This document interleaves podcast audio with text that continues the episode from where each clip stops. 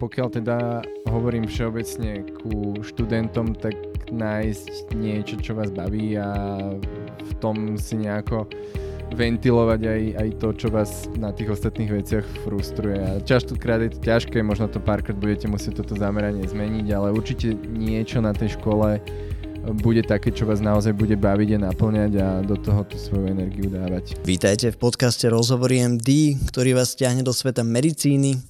Každý týždeň vás zoberieme do hlav tých najšikovnejších študentov, mladých lekárov a lekárok, ale aj skúsených špecialistov zo Slovenska a Čech. Diskutujeme o medicíne, medicínskom vzdelávaní, špecializáciách, medicínskych technológiách či budúcnosti zdravotníctva. Ja som Tomáš Havran, doktor s vášňou v medicínskom vzdelávaní, verejnom zdravotníctve, medicínskych technológiách, cestovaní a budem vás týmto podcastom sprevádzať. Stačí, keď nás začnete odoberať v jednej z mobilných podcastových aplikácií a neujde vám ani jedna epizóda. Zároveň, ak máte známeho, ktorému by sa mohol podcast páčiť, určite budeme radi za odporúčanie.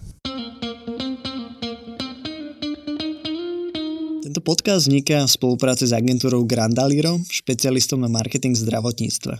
Dnes sme sa rozprávali so zubným lekárom a zakladateľom BioVoxel Technologies Marošom Čižmarom.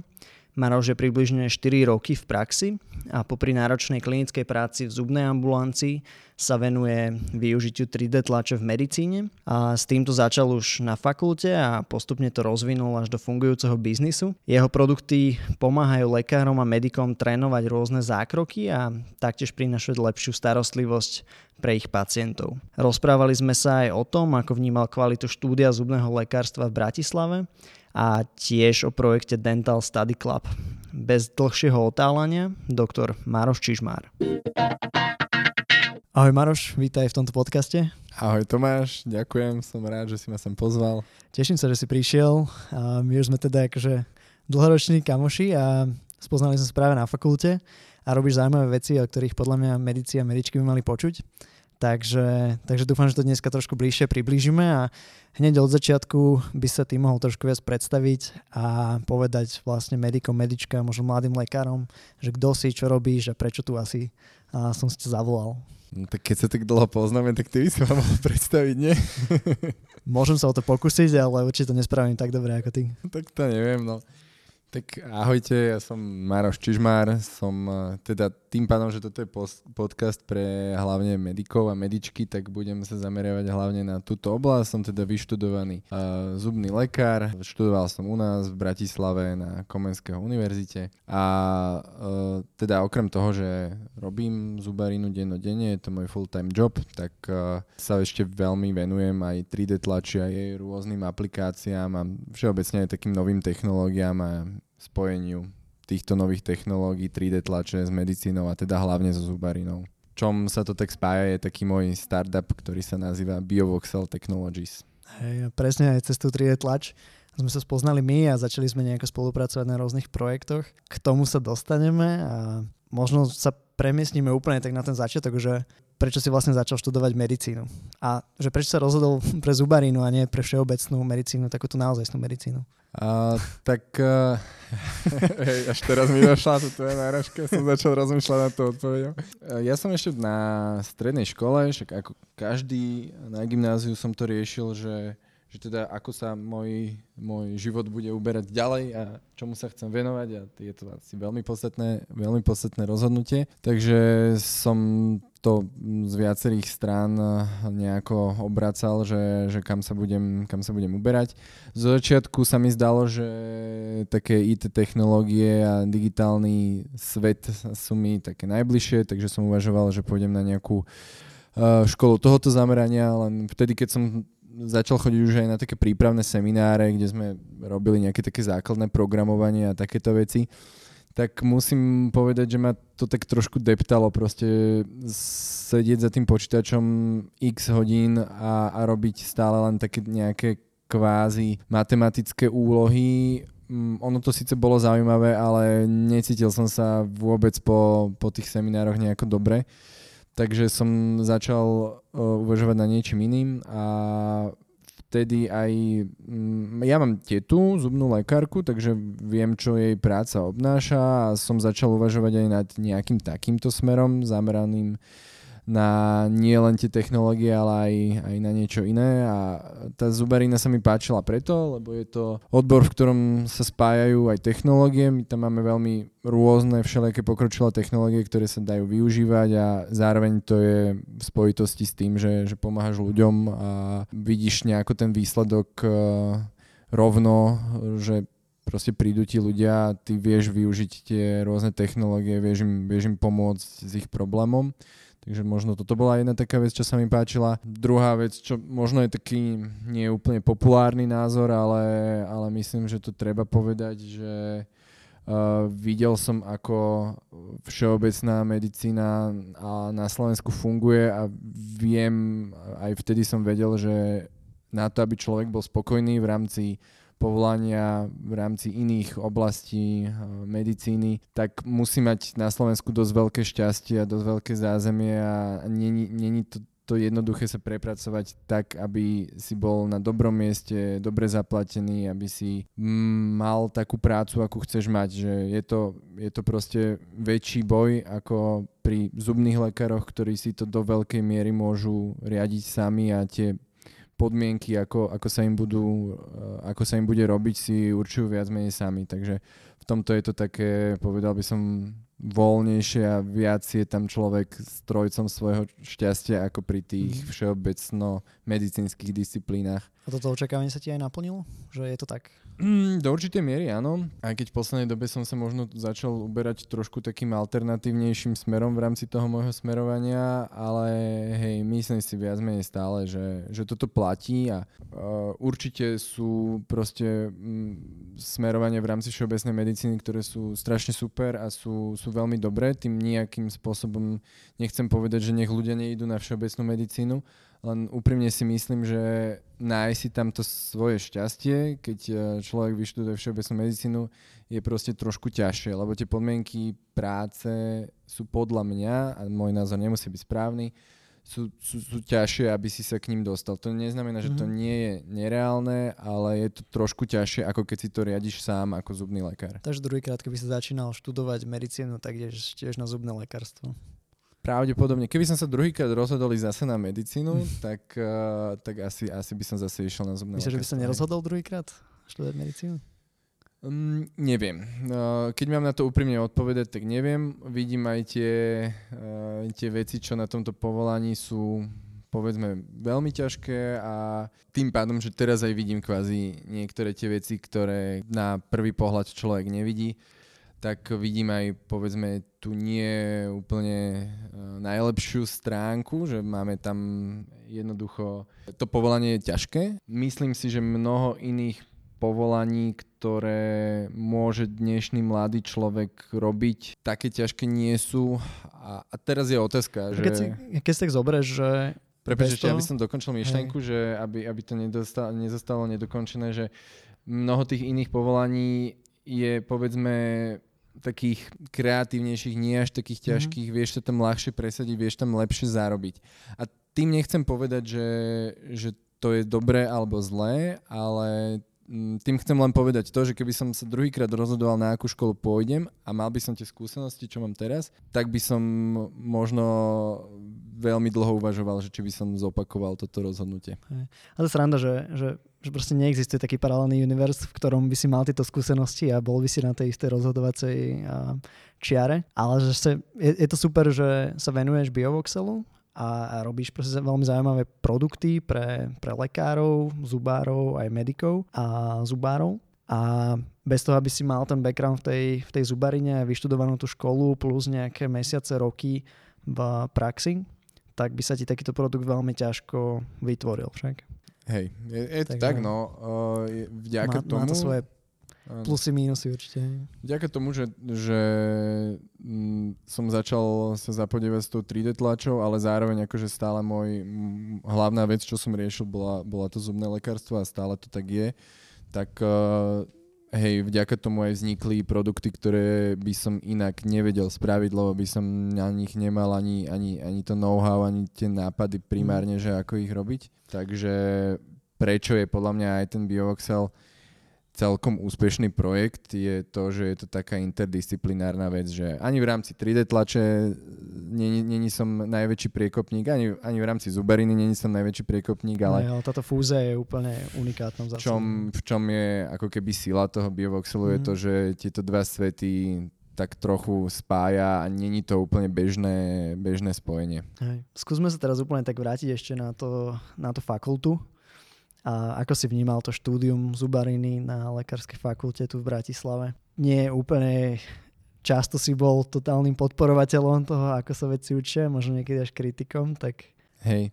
Ako, ako to vnímaš teraz? No, tak keď idem úplne že od začiatku, tým pádom, že si povedal, že máme dosť veľa času, tak idem úplne od začiatku. Ja ešte na teda gymnáziu, keď som uh, sa učil na príjmačky, tak uh, som tomu dal dosť veľa mojej snahy a energie a naozaj som sa chcel dostať uh, tu na k nám, na to zubné lekárstvo. A pamätám si, že to bolo neskutočne veľa drillovania tých, tých príjmačkových otázok. Tam, Stalo tu, to za to? Tu by som sa prvýkrát uh, pri tom pristavil, že, že či tie príjmačky sú, sú postavené správne, to dávam len ako akože vec na uvažovanie, uh, že či naozaj toto je to, čo, čo potrebujeme u tých ľudí vyfiltrovať. Áno, na jednej strane to ukazuje nejaké odhodlanie, nejaký, nejakú schopnosť naučiť sa, naučiť sa veľa teórie, ukazuje to to, že či človek je schopný to zopakovať pri strese a tak ďalej.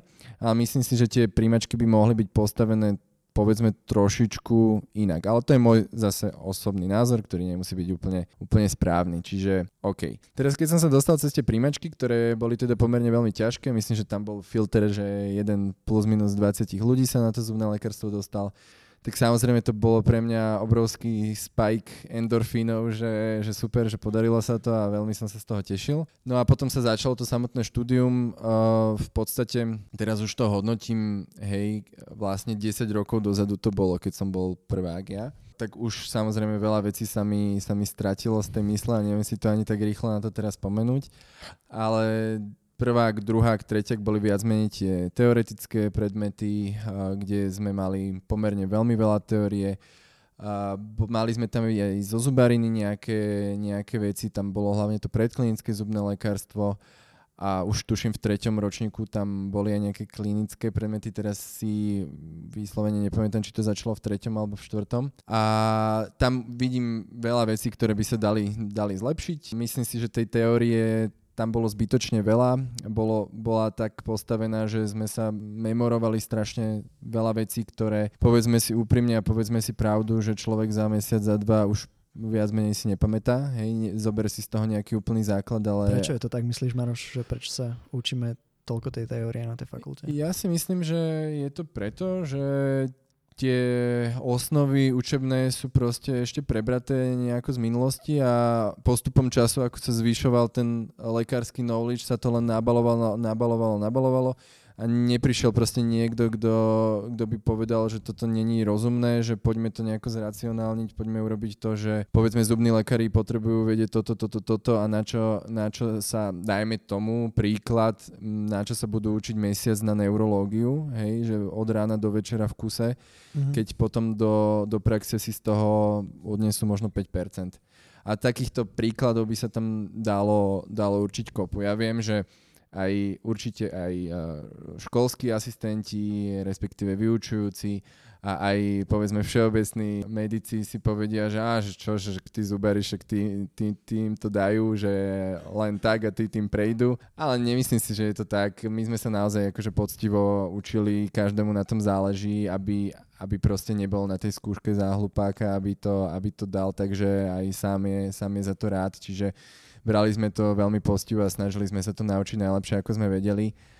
A myslím si, že tento veľký effort, ktorý bol dávaný, nebol smerovaný úplne najlepš- do najlepšieho miesta, ako mohol byť. Že, mm. že povedzme tam mohlo byť z tej všeobecnej medicíny vyfiltrované tie naozaj podstatné veci, ktoré máme vedieť a z, tej, z toho zubného lekárstva tam zase mohlo byť toho trošičku viac a možno trochu viac praktických vecí, trošku viac klinických vecí. Ja, možno keby si tak do, tej, do tých konkrétností zašiel, napríklad pri tých praktických zručnostiach, že čo by si očakával, že by počas toho štúdia ste, sa, ste si skúšali, čo by ste sa učili?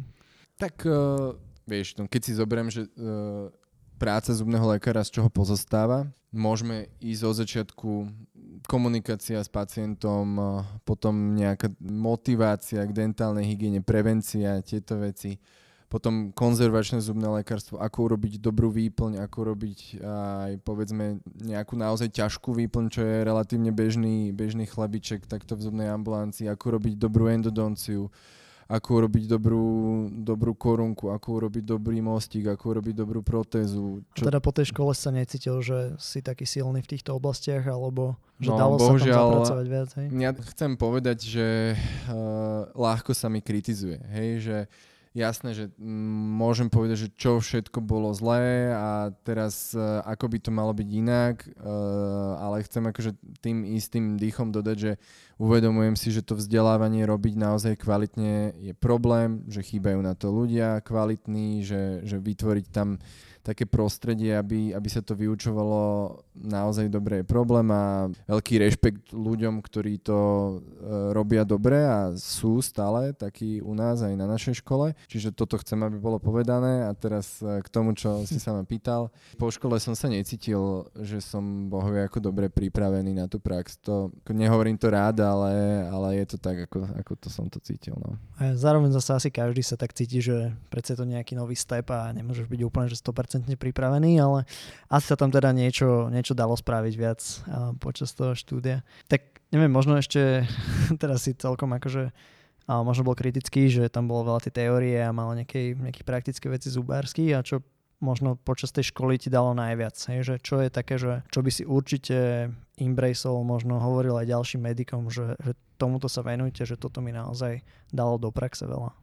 Mm, tak teraz som trošku zaskočil. No ja tým pádom, že som sa vybral takým alternatívnejším smerom ako väčšina ľudí a ja som veľmi veľa riešil tie digitálne technológie a tu 3D tlač, lebo mňa to veľmi bavilo a to, ten drive tam bol už aj pred tou zubarinou, lebo ma proste tie IT technológie bavili. Čiže pre mňa osobne bola asi najlepšia investícia, aspoň teraz z môjho pohľadu, Uh, že, som, že som sa začal zapodívať s týmito technológiami. Ale nemyslím si zase, že je, je to cesta pre každého, hej, predsa len je to dosť mm. alternatívne, že, že som riešil 3D tlač každý deň do, neviem kedy, do, do noci a robili sme na to rôzne projekty a písali sme na to rôzne granty a zapodievali sme sa s jednotlivými tlačiarňami, prístrojmi, technológiami a podobne. To asi není úplne to, čo, čo každý by chcel riešiť. Čiže moja taká rada je, že Uh, snažte sa, pokiaľ teda hovorím všeobecne ku študentom, tak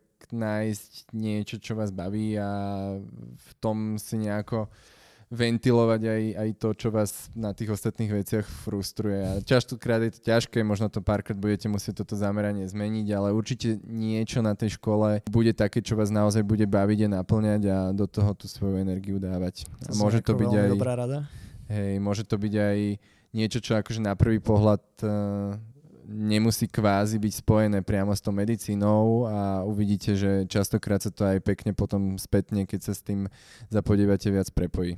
Tak my sme vlastne na lekárskej fakulte začali s tou trietlačou kvôli doktorovi Turzovi, teda, ktorý sa hovorí, že bol takým priekopníkom alebo je priekopníkom trietlače na, na lekárskej fakulte UK a a potom sme začali robiť rôzne projekty, tak možno keby si dal taký úplne, že história 3D tlače na LFUK v kocke, tak ako to asi bolo? To sú ťažké otázky, chcem podotknúť, lebo ja som si nerobil žiadnu prípravu a teraz hoci čo tam nespomeniem a hneď budú na mňa nahnevaní ľudia ale... Spomenieme v kreditoch.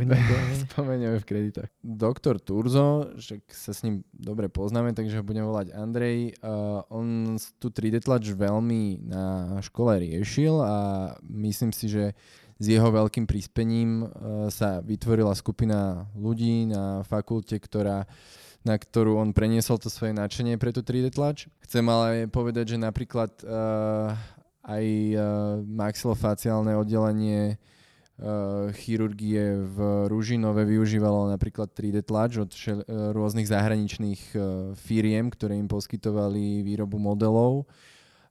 Čiže ono tie rôzne aplikácie 3D tlače sa, sa vyskytovali v rôznych smeroch u nás na fakulte, ale myslím si, že je fér povedať, že, že Andrej to tak rozbehol viac, že sa to, že sa to riešilo aj tak povediať in-house u nás na fakulte. A história, no. História bola taká, že, že najprv uh, uh, nás motivoval, že to začalo baviť aj nás. A potom sme kúpili prvú 3D tlačereň, ktorá sa ešte skladala, boli tam také jednotlivé súčiastky, skladali sme to asi plus minus pár dní, kým sme to akože celé nejako dali dokopy. To bola akože taká skladačka. Potom to ešte nefungovalo, potom to znova skladali. nefungovalo, znova. kalibrovalo sa to, dlho to trvalo, ale o to možno väčšia bola tá radosť, keď sa to celé rozbehlo. Tá tlačereň sa volala Felix, všetci na ňu máme akože úsmevné spomienky. Vrúbok niekde na frame. Hej, hej.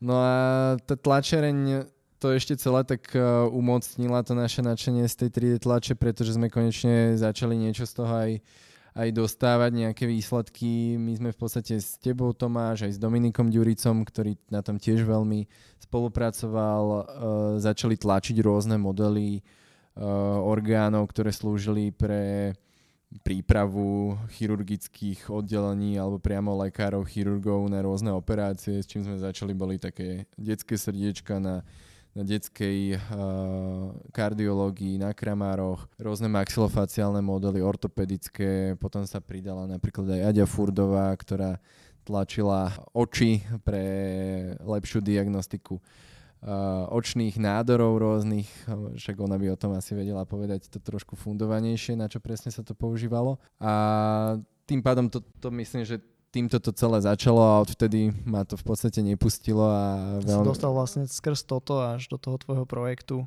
ktorý teraz nejako rozvíjaš, aj tak čo bol ten most, že keď si povedal, že áno, že idem do mojich zubov? No, most bol ten, že uh, tým pádom, že ma to veľmi bavilo, ale stále to bolo kvázi len také hranie sa, tak uh, ja som hľadal uh, niečo, čo by bol ako použiteľný dobrý produkt, ktorý by sa mohol predávať a tým pádom by mi mohol získať nejaký, nejaký finančný vklad, ktorý by som mohol používať zase na to, aby sa to rozvíjalo celé ešte viac. Hej, že uvedomoval som si, že síce je super, že ma tieto technológie bavia, ale nemôžem sa im len tak venovať proste stále ako hobby, respektíve mohol by som, ale v tom prípade by som ich musel brať len ako hobby a, a nebolo by to pre mňa to hlavné, čo riešim. No a ja som si teda vymyslel, že z tých všetkých rôznych možností, čo sa ponúkajú na, na to, čo by mohol byť produkt, tak si vyberiem takú celkom netradičnú vec, že chcem vyrábať zuby, ktoré majú vnútri také veľmi tenulinké kanáliky a sú to v podstate kópie našich reálnych ľudských zubov a tieto zuby slúžia na to, aby sme aby sme si na nich mohli trénovať jeden zubnolekársky zákrok, ktorý sa nazýva že endodoncia pre ľudí, ktorí sa v tomto nevyznajú, tak je to tak, takzvané, niekto to volá, že vyťahovanie nervov alebo, alebo čistenie kanálikov, alebo takto sa to bežne nazýva v laickej verejnosti. Takže to, tento zákrok je pomerne náročný a vie byť od pomerne akože jednoduchého až po veľmi, veľmi komplexný a vzniká tam veľmi veľa rôznych situácií, ktoré sú ťažké na zmanéžovanie a tým pádom je to dobrý produkt, lebo si môžeš trénovať tie jednotlivé situácie a zlepšovať sa. Mm.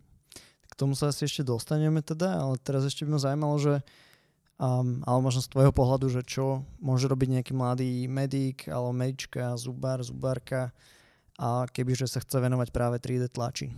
Mm, tak primárne na škole myslím si, že stále mm, trochu táto aktivita žije, a teda nie trochu, ale, ale žije to, takže doktor mm, Andrej Turzo je na fakulte, on sa týmto technológiám dosť venuje.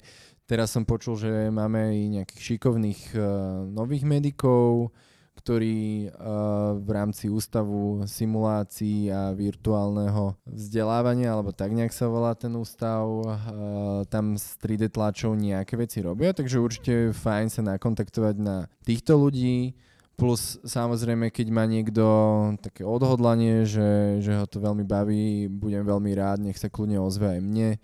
Uh, kontakt na mňa si napríklad nájde na stránke www.biovoxel.tech Stačí to odhodlanie, alebo treba nejaké špeciálne technické skily, alebo čo, čo by taký človek mal mať? Stačí to odhodlanie, a to, je, to je najpodstatnejšie, tým pádom, že nejaké, nejaké ďalšie veci viem, že až tak není, uh, není nejaký priestor, kde by sa to naučili, takže kto je motivovaný, odhodlaný, tak uh, sa to pri správnom usmernení vie naučiť a ja mu rád to správne usmernenie poskytnem, takže mm-hmm. to odhodlanie je hlavné. A keď aj niekto povedzme není úplne, že technického zamerania, že až tak veľmi, až tak veľmi tie technológie nechce riešiť, ale povedzme by ho bavilo robiť aj nejaké články alebo robiť nejaký, dajme tomu marketing, tak aj takýchto ľudí hľadám, takže budem rád, keď sa aj ľudia, čo nechcú priamo povedzme robiť 3D modely alebo robiť s 3D tlačov, ale chcú sa nejakým spôsobom podielať na tom projekte Bioxel Technologies, ktorý není len o tých endozuboch, ale budem tam pridávať ďalšie veci a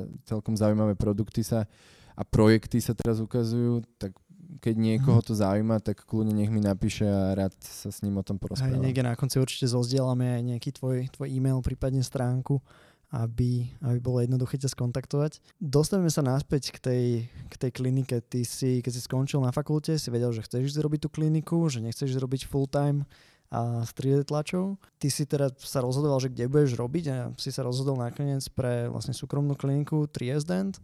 A, ale vyskúšal si aj teda to fakultné prostredie, aký v tom bol možno rozdiel a prečo si tam, kde si dneska?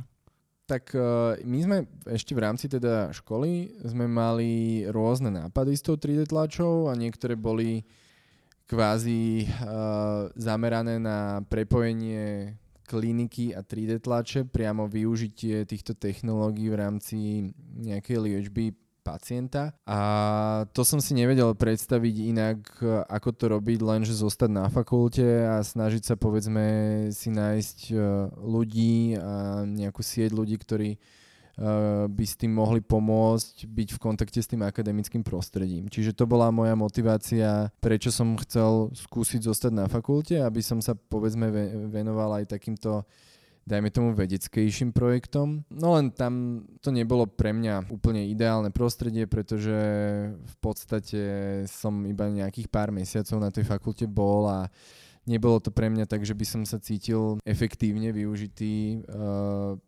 proste nemal som pocit, že sa, že sa v rámci toho môjho úvesku na fakulte učím to, čo by som sa chcel učiť a že tam mám správené podmienky také, aké by som chcel mať. Samozrejme, možno to znie tak neskromne, že, že by som neviem, aké úžasné podmienky chcel mať, ale nie, ono mm, nebolo to. Nebolo to o tom, že by som potreboval mať neviem, aké super vybavenie, ale povedzme, mi tam chýbali také základnejšie veci.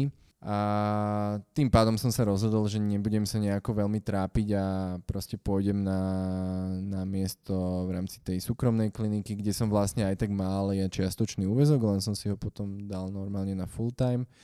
Tým ale nechcem povedať, že táto moja skúsenosť je univerzálna. Hej, mám viacerých kamarátov, ktorí robia v rámci fakulty a sú relatívne spokojní, čiže to mm, si každý musí zvážiť e, sám, plus každé to e, potenciálne miesto, kde by človek mohol robiť na fakulte, je iné, hej, tá pozícia, čo tam robí, že iná to oddelenie, alebo ten nejaký ústav, kde robí, že iný.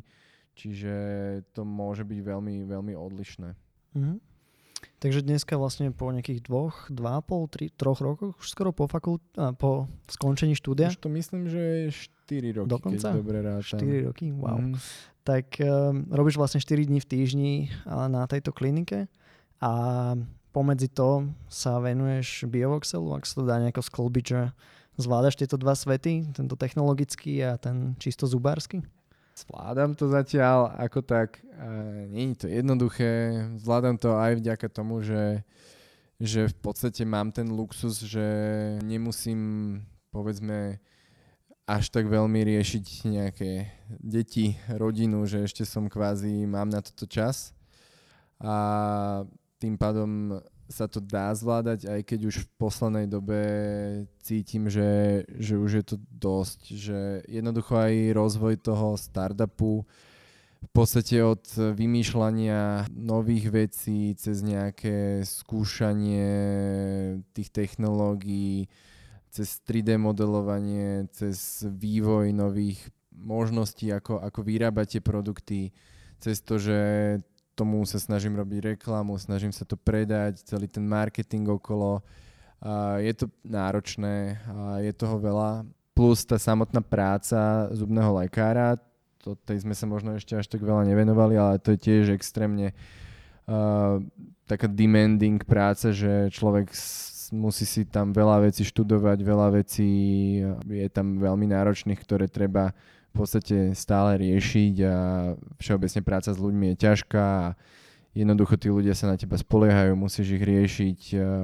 Čo je to takéto najťažšie na tej zubarine dennodennej, že tam prídeš, máš tých pacientov, čo sú tie momenty, keď si povieš, že fú, že, že toto už je dosť keď mám tak všeobecne povedať, tak najťažšie je asi tá zodpovednosť, že, že proste neriešiš nejaké abstraktné veci, ale riešiš ľudí a ich problémy a cítiš tú zodpovednosť za to, že to chceš vyriešiť dobre. Mhm. Čiže ideš proste v 100% pri každom pacientovi a to asi bere veľa, hej. veľa energie, takej pozornosti. Musíš byť stále, hej, musíš byť stále na to sústredený, snažíš sa každému poskytnúť to najlepšie, čo v tebe je čo na začiatku, povedzme si úprimne, že určite není vždy to optimálne, jednoducho niekedy by, by tá liečba mohla vyzerať lepšie a samozrejme človek, čo to, čo to berie zodpovedne, tak uh, ho to um, jaké správne slovo použiť, ho to tak uh, zaťažuje aj po psychickej stránke, že, že to stále jednoducho musíš riešiť. Je to taká práca, ktorá, ktorú si bereš so sebou všade, riešiš to aj doma, myslíš na to v podstate neustále. Mm-hmm. Takže povedal by som, že po psychickej stránke, ale aj po fyzickej, keďže stále sa tam krčíme a krútime nad tým kreslom, je to náročné. Ale je to veľmi pekná práca. Keď, eh, keď sa tie veci daria a väčšinou sa daria, eh, tak je to veľmi, veľmi pekná práca, takže určite nechcem nikoho demotivovať. Hej. Teraz si spýtam takú otázku a my sme sa už na túto tému bavili akože hodiny a hodiny, kde teda vidíš tú zubarinu alebo medicínu, možno sa sústrediť hlavne na tú zubarinu niekde v budúcnosti. Tak to by som rád rozdelil, že ktorú oblasť zubariny, lebo my tam máme mhm. tiež uh, veľa podoblastí, vieš, celá zubarina sa, sa dá rozdeliť asi povedzme na nejakých keď hovorím tak v širšom, tak dajme tomu nejakých 10 subdisciplín a každá ešte z tých subdisciplín sa dá rozdeliť na ďalšie, hej, keď bereme zase do úvahy, tak ako som hovoril na začiatku, prevencia, konzervatívne zubné lekárstvo, v rámci konzervatívy je endodoncia, čo už je skoro tak vlastná disciplína, potom protetické zubné lekárstvo, zase protetické sa dá, dajme tomu, na tri ďalšie rozdeliť keď to máš tak zhrnúť dokopy. Hej, keď to mám zhrnúť dokopy, fúha, no tak uh, myslím si, uh, častokrát sa s tebou práve rozprávam o tých témach, vieš, že ja som taký človek, čo si myslí, že uh, umelá inteligencia a strojové učenie a tieto technológie budú, budú veľmi, veľmi v budúcnosti meniť tvár aj napríklad zubariny ale zároveň si myslím, že vo väčšine oblastí zubariny, povedzme z tých 10 poddisciplín, dajme tomu v 6, v 7, to síce bude mať svoj, svoj efekt tieto technológie, ale nebude, dajme tomu, až taký veľký, jak na nejaké iné povolania, pretože tam máme mm, pomerne veľmi veľa premenných pri každom jednom case, čo riešime.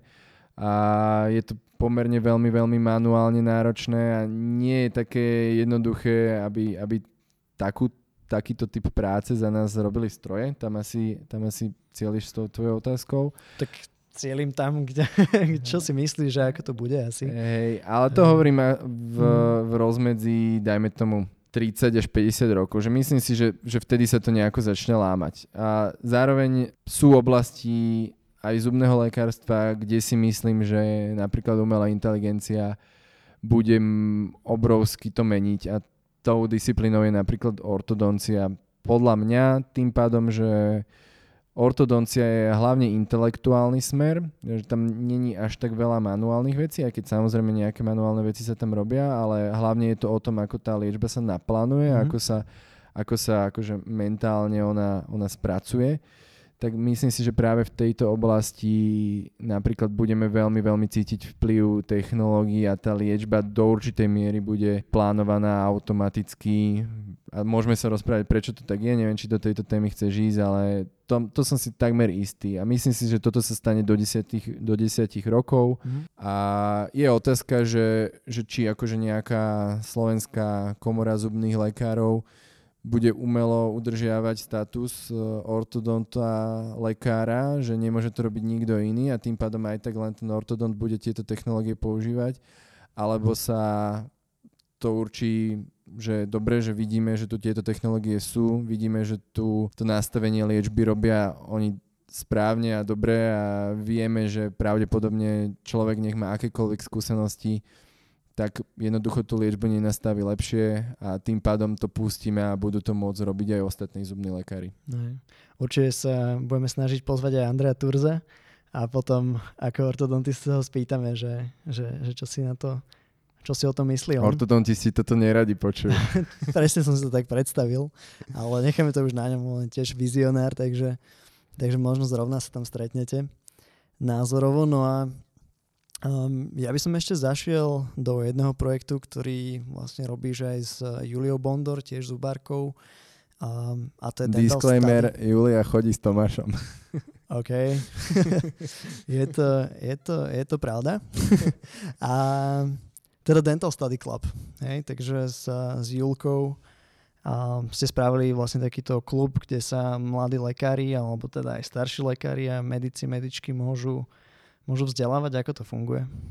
Hej, no Dental Study Club je uh, taká aktivita, ktorú sme v podstate s Julkou začali riešiť, uh, myslím, že to bolo tesne, tesne potom, ako som doštudoval.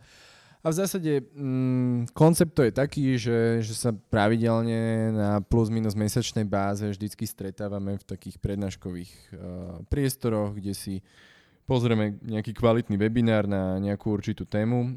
Väčšinou sú to platené webináre z eh, rôznych zahraničných eh, služieb a potom na tú tému v kruhu plus minus 20-30 ľudí diskutujeme. Podľa mňa je to fajn koncept, ako, ako sa učiť nové veci, lebo ja som si aj tak uvedomil a všimol som si to, že veľa vecí sa naučím, keď idem povedzme aj s mojimi kolegami, kamarátmi ideme na pivo a diskutujeme o tých našich jednotlivých prípadoch a kto čo používa, komu sa čo osvedčilo, kde mm, vidia nejaké, nejaké možnosti, ako rôzne veci riešiť. Častokrát táto diskusia je oveľa otvorenejšia ako na nejakej oficiálnej prednáške, oficiálnom kongrese, kde akože sa väčšina ľudí bojí niečo spýtať, aby nevyzerala hlúpo a tak ďalej a tak ďalej. Čiže tento Dental Study Club má byť práve ako keby taká, taká diskusia kamarátov, ktorí proste riešia jednu tému a, a neboja sa tam pýtať sa navzájom jednotlivé veci, kto čo používa. Takže mi je to asi takto zamerané skôr na uh, mladých zubných lekárov, absolventov, ale vôbec akože není problém, keď naopak sa tomu veľmi tešíme, keď príde medzi nás aj niekto skúsenejší, a takisto aj veľa študentov k nám chodí. Hm, a keď sa napríklad študenti alebo mladí lekári chcú prísť pozrieť alebo nejako zapojiť do toho Dental Study Clubu, ako to môžu spraviť? No, e, funguje to tak, že normálne sa kupujú vstupenky, ktoré sú podľa mňa vo veľmi OK sume, stojí, stojí jedna stupenka 10 eur, čiže to si treba kúpiť zase cez tú stránku biovoxel.tech. Tam sú aj informácie o tom, kedy bude najbližší Dental Study Club a takisto na Facebooku máme vlastnú skupinu, myslím, že sa volá Dental Study Club Bratislava, keď sa nemýlim. A tam sa tiež zverejňujú informácie, kedy bude najbližšie stretnutie, na čo bude zamerané a mm-hmm. tam sa všetky informácie dozvedia, čo potrebujú. No akože znie to ako veľmi veľa vecí, ktorým sa venuješ, ale asi aj tak ešte máš aj nejaký voľný čas, takže čo robíš, keď nerobíš? Čo robím, keď nerobím? Väčšinou robím.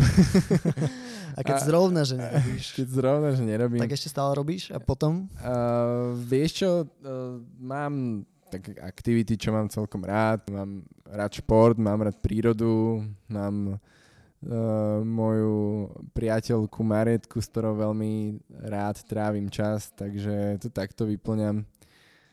Ne, neviem, či niečo konkrétnejšie mám povedať. Nie, akože len som chcel približiť to, čo, to, čo zubári a fanúšikovia technológie a 3D tlače vo voľnom čase. No dobre, Maroš, ja mám na teba ešte takých pár otázok, ktoré sú také, že krátke otázky a krátke odpovede. Prvá otázka je, že ako knižku by si odporúčil prečítať každému medikovi alebo medičke ešte predtým, ako skončia štúdium a nemusí to byť iba medicínska knižka, môže to byť úplne hocičo. Vieš, neviem, prečo ma napadla pri tejto tvojej otázke kniha od môjho obľúbeného autora uh, Yuval Noah Harari, ktorý sa práve zapodieva s, s tým, ako budú ovplyvňovať nové technológie ľudstvo, takže hoci ktorá z jeho knížiek, on má aj takú knižku, ktorá sa zapodieva aj s minulosťou ľudstva, prečo sa spoločnosť vyvíjala tak, ako sa vyvíjala. On myslím, že nejaké 4, 4 knihy má, možno viac, teraz si není som istý.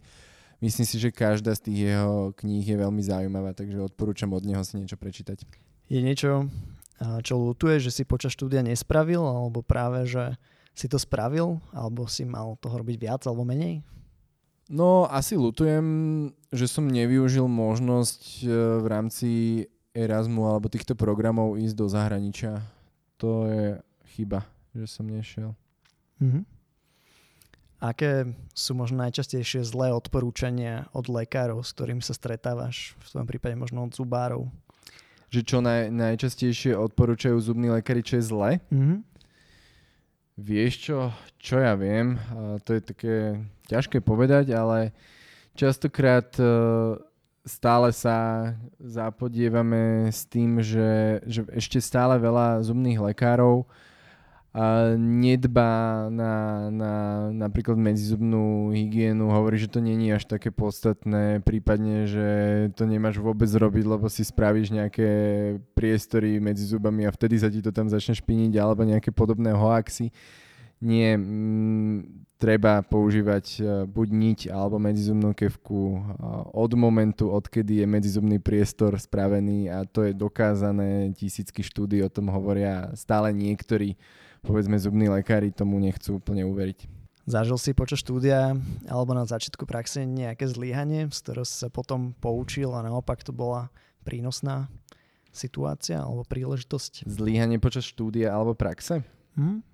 Tak napríklad e, myslím niektoré skúšky som nespravil, tak to vždycky bolo také poučenie pre mňa. Ale teraz nejaká jednu konkrétnu vec si spomenúť, že čo ma nejako extra ovplyvnila. Hej, spomínam si na, jednu udalosť alebo obdobie na vysokej škole, keď ma určití ľudia ovplyvnili tak, že som si odvtedy začal dávať na rôzne, na rôzne povahové charakteristiky oveľa väčší pozor.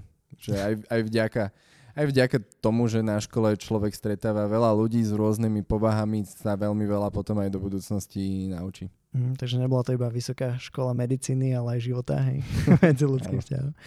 Um, Dobre, posledná otázka teda, že akú radu by si mal pre zanieteného medika alebo medičku, ktorí akorát prechádzajú tým štúdiom, ktoré si si ty už teda odskákal? Teraz ešte rozmýšľam na to, predošlo odpovedal, že to nebolo až také zlyhanie, to bolo len také poučenie. Hej, ale akože super. No. Som ti to nezodpovedal úplne dobre. Ale ak, ak, mám, akože ako podľa mňa každý lekár, nielen zubný lekár, aj, aj počas mojej eh, praxe zubnolekárskej sú prípady, ktoré proste nevýjdu a, a každý z nich je pre mňa veľkým poučením a práve to, čo sme sa bavili predtým, že tie práve tie zlyhania človek rieši možno oveľa viac ako tie úspešné veci, pretože to sa mu nejak tak viac zapíše v podvedomí a to je možno aj dôležité sa naučiť nejak tak e, racionálne odfiltrovávať, lebo z, dajme tomu z 20 prípadov, čo sa ti podaria a jeden sa ti nepodarí, tak nevracia sa tých, tých 20, ale aj ten jeden nepodarený. Čiže to si treba aj nejak tak štatisticky uvedomovať, že bohužiaľ, že robíme, robíme veci, ktoré není sú, jak teraz e, boli, boli voľby a viackrát sa spomínali excelovské tabulky, tak robíme veci, ktoré nie sú proste dané v excelovských tabulkách, ale, ale sú trochu nepredvídateľné a vždycky nejaké zlyhanie tam môže nastať a častokrát aj nastane. No a prepač, teraz tá ďalšia otázka bola aká? Hej, že akú rádu by si dal pre um, nejakého šikovného medika alebo medičku? Čiže iba pre šikovného, pre nešikovných nemám dávať. Akože môžeš to vyskúšať, no. Akú rádu, akože všeobecne? Tak možno medicínsky, alebo zubársky, ale možno aj úplne, že, že životnú radu. Daj, nejaké, daj nejakú múdrosť. Mm, No tak prvá vec, čo ma napadla, uh, že nech čím viac využívajú to, napríklad pre zubných lekárov je to podľa mňa super rada, nech čím viac využívajú to, že nech čím viac chodia na stáže, nech využívajú naozaj väčšinu svojho času tak, aby alebo teda času, ktorý tomu môžu venovať, nie zase nech, nech majú nejakú rovnováhu v živote, hej, nech zase nedajú všetko len do školy a len do učenia sa, ale v momente, keď keď ten čas chcú venovať do niečoho pre svoju budúcnosť, tak nech to nevyužívajú tak, že, že budú povedzme robiť nejaké brigády, keď si to teda môžu dovoliť, ale, ale nech chodia čo najviac na, na stáže a nech sa čo najviac naučia takto v praxi už popri škole. Je v podstate v Bratislave a myslím, že aj v akomkoľvek meste, kde je zubnolekárska fakulta, tak je veľmi veľa možností, kde sa dá chodiť stážovať. Keď som spomínal tie brigády, tak veľa z tých praxí vám aj rado to, že tam chodíte asistovať, vám rado zaplatí, čiže myslím si, že to je spôsob, ako, ako výjsť z tej školy trošku lepšie pripravený na tú prax. Maroš teda, ďakujem za celý rozhovor a ešte na záver by si možno mohol povedať, že a kde ťa môžu zachytiť medici, medičky alebo poslucháči, kebyže ťa chcú kontaktovať nejakú mailovú adresu alebo, alebo tú stránku, ktorú si spomínal ešte raz? No, tak uh, jak som spomínal, to je stránka www.biovoxel.tech Takisto na Facebooku máme svoju postránku Biovoxel Technologies, takže budem veľmi rád, pokiaľ sa mi tam ľudia ozvú, kľudne môžu aj na Facebooku, na tú stránku, aj v rámci kontaktného formulára na tej web stránke. Dobre, ďakujem pekne.